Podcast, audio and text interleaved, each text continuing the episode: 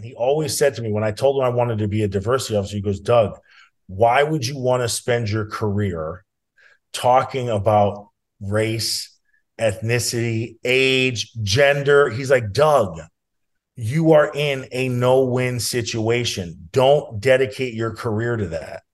Where I said, Dad, the biggest opportunity and need, just like you did civil rights law, just like Ben did aviation, just like Ben Sr. did Army, I feel that corporations would benefit one American to have someone advise them on these topics that have historically been unspoken of because the younger generations are becoming way more vocal and it's becoming a lever that people expect. Hey, this is Epicenter NYC. We connect our communities to news, information, and each other. I'm your host, Curtis Rouser. In author and chief diversity officer Doug Melville's latest book, Invisible Generals, he shares the story of his great uncle and great great uncle, America's first black generals, Benjamin O. Davis Sr. and Jr. The two men were instrumental in integrating the American military and also created the Tuskegee Airmen. But despite their contributions as veterans, they haven't gotten the credit they deserve. In fact, Doug's book was sparked by the misrepresentation of his great uncle in the George Lucas film Red Tails. Now he's correcting historical oversights and celebrating America's first black flying squadron. Today, as Veterans Day approaches, Epicenter's S. Mitra Kalita sits down with Doug to discuss his experience assembling a mosaic of family history and the leadership lessons learned along the way. Where did the idea for the book come about? Well, the idea for me to research my family came about from attending a screening of Red Tails, where the commander, who was played in a movie by Terrence Howard in the movie Red Tails, was General Benjamin O. Davis. It was Colonel Davis in the movie. So I was invited to a screening to see him as the patriarch of our family, as were other Tuskegee Airmen. Many people were invited to a screening. And when Terrence Howard showed up on screen and he was addressed as Colonel Bullard, I couldn't believe that they didn't use the real names in the movie. So I never really got the exact answer why it was an amalgamation. It's not a documentary. This is Hollywood, you know, all those kind of answers, which was fine. But for me, as a you know younger generation and product of entertainment or edutainment, I felt if you're going to tell this story, you should use the real names. Now, I went back and told my dad, and I was furious. And my dad said, Well, what are you going to do about it? And that was when I made a commitment two ways. I found my purpose, which was to make the invisible visible. And I switched my career to become a diversity officer in that moment. So tell us a little bit about what you found um, and how you found it. What was your process mm-hmm. for writing this and researching your your own story?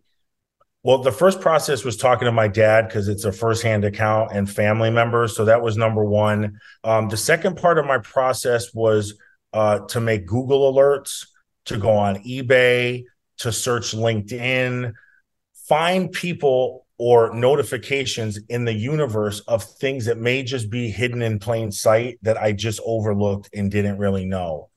And I think one of the the the hidden realities in our world that we totally overlook is what is tagged in the photos. See, when you go to eBay or someone sends you a photo or you go to a presidential library, it could say President Carter and others. It could say a group of people.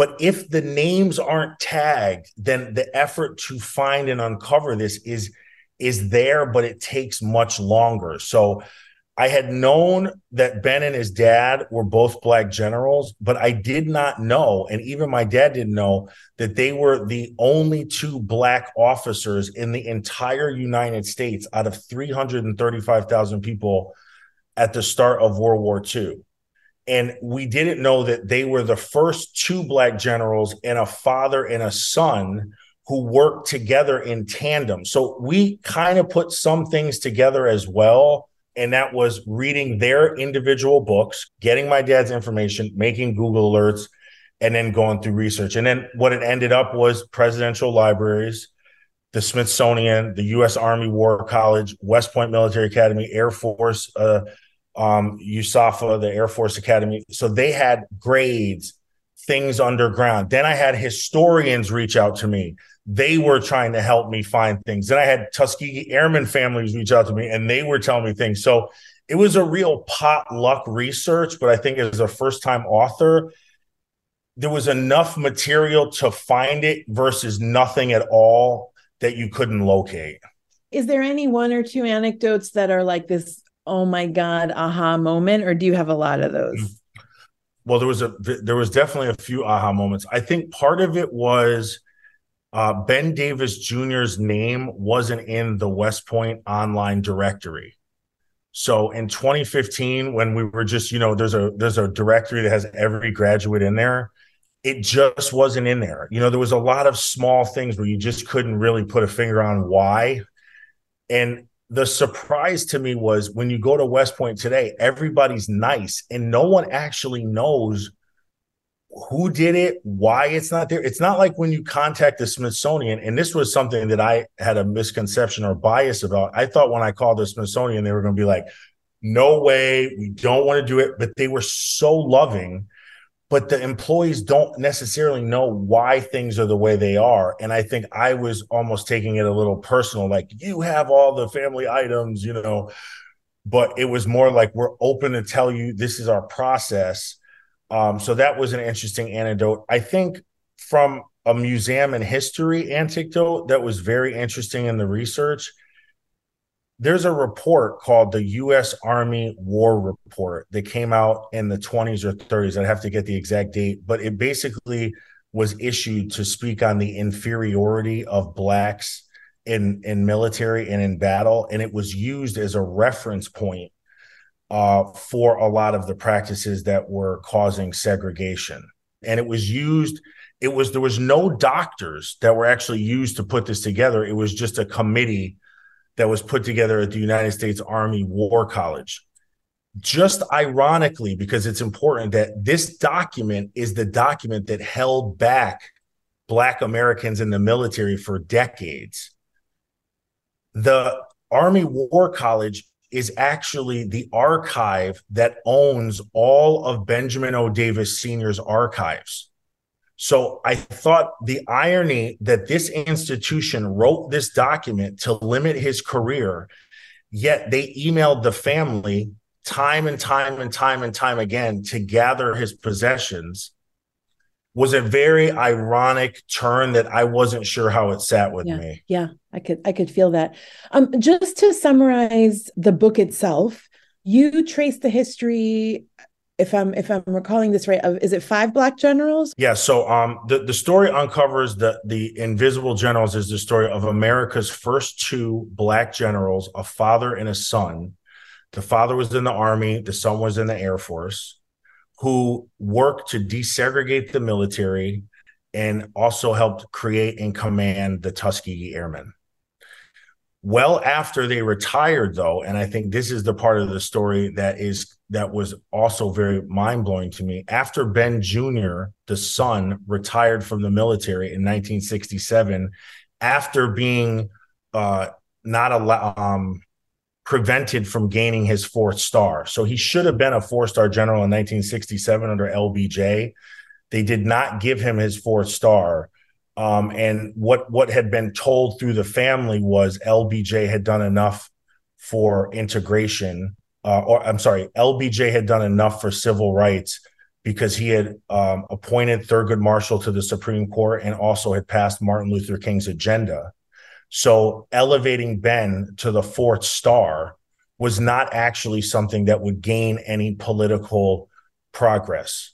Mm. And another very interesting thing just on this point is most of their promotions happened right before a presidential election as a way to garner the black vote. So many of their accomplishments, you know, happened in the last week of October.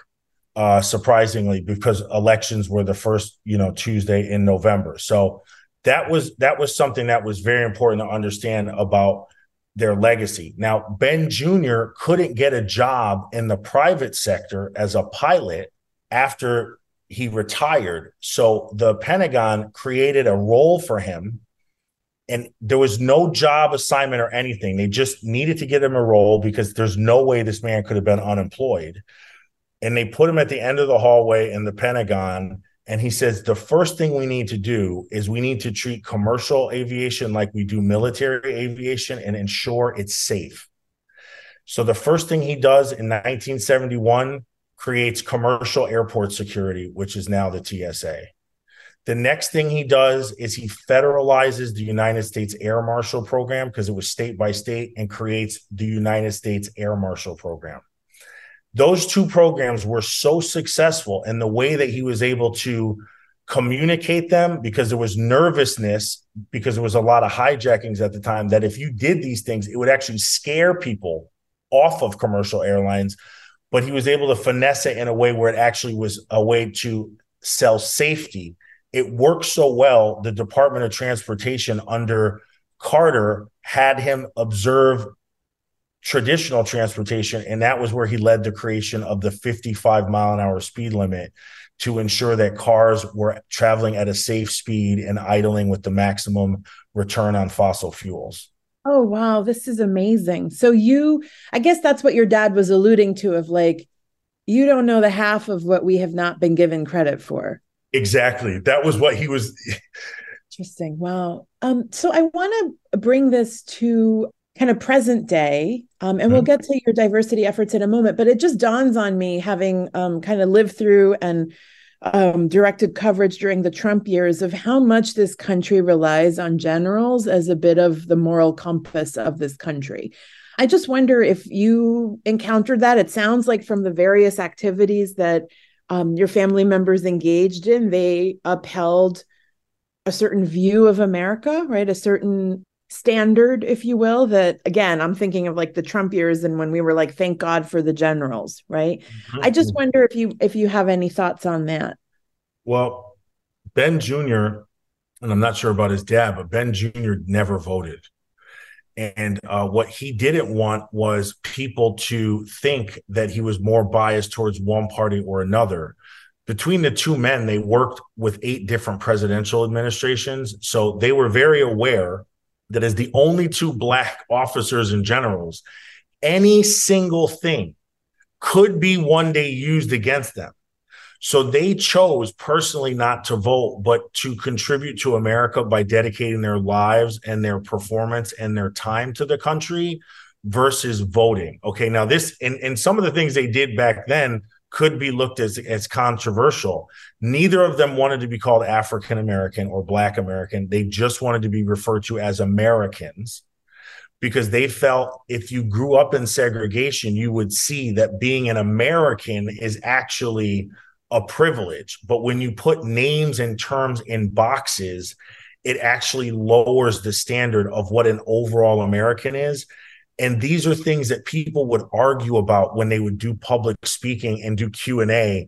Ben Jr. would always talk about people would raise their hand and go, "What are you talking about? You know, this is not, you know, America never you know, thought this way about us. So we're African American. And he would always say, that is your opinion and you have that right. But for me, I want to be a full American. Yeah, that's so beautiful. I mean, I have um, often approached diversity from it's got to begin in the way you live your life before you start to uh, tell everyone else how to live theirs, right? And there's something about what you're doing, which is really bridging this to the personal. So I do want to get us into the corporate setting. Um, just tell me some ways as you're um, setting about this project, the book, and then your work, how the two come together and how that affected implementation, for example, of mm-hmm. um, some of the programs. When I became a diversity officer in 2012, the the the the role itself was much less political than it is now. The role was a way to build businesses. we actually positioned diversity when I first started in advertising.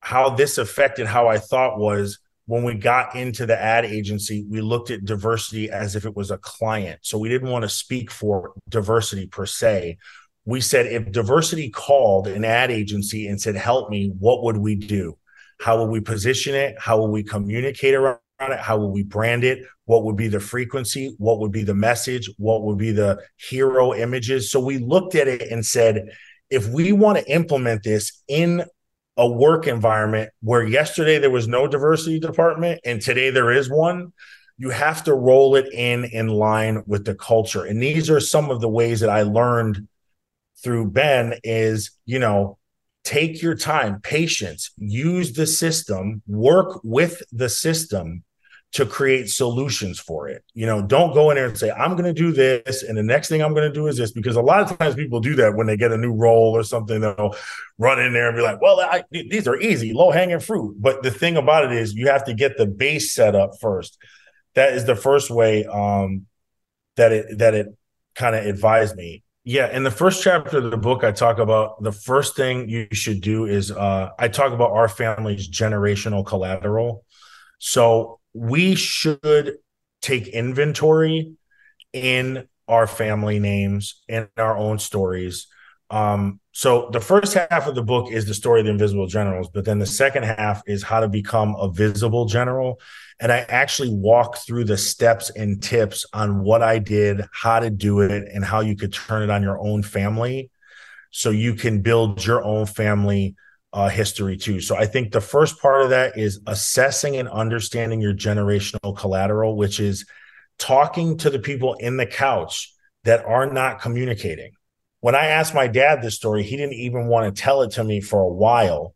I kept asking and asking. I had to get my mom to tell me, uh, tell, talk to him because you don't know how that lived experience added to trauma added to mental health, added to something. And he always said to me when I told him I wanted to be a diversity officer, he goes, Doug, why would you want to spend your career talking about race, ethnicity, age, gender? He's like, Doug, you are in a no win situation. Don't dedicate your career to that. Where I said, Dad, the biggest opportunity and need, just like you did civil rights law, just like Ben did aviation, just like Ben Senior did Army. I feel that corporations would benefit one American to have someone advise them on these topics that have historically been unspoken of because the younger generations are becoming way more vocal and it's becoming a lever that people expect. Invisible Generals is set to be released this week. You can find a link to purchase the book in our show notes. One last thing before we go Epicenter NYC is excited to present our 2023 group exhibition. It's called Ground Games, taking place at the local NYC from November 1st through 30th. The exhibition was curated and organized by Nikim Mukul. For more information, press images, or sales inquiries, contact hello at epicenter-nyc.com. To see profiles and links for all artists at epicenter-nyc.com slash artists. Hope to see you there. That's all for today. Thanks for listening. And thanks for supporting us as we do our best to support our community. We couldn't do it without you. For more stories like this, make sure to subscribe to our newsletter at epicenter-nyc.com. Our intro music is All the Pretty Horses by Karavika. You can find more of their music on their website, linked to in our podcast description.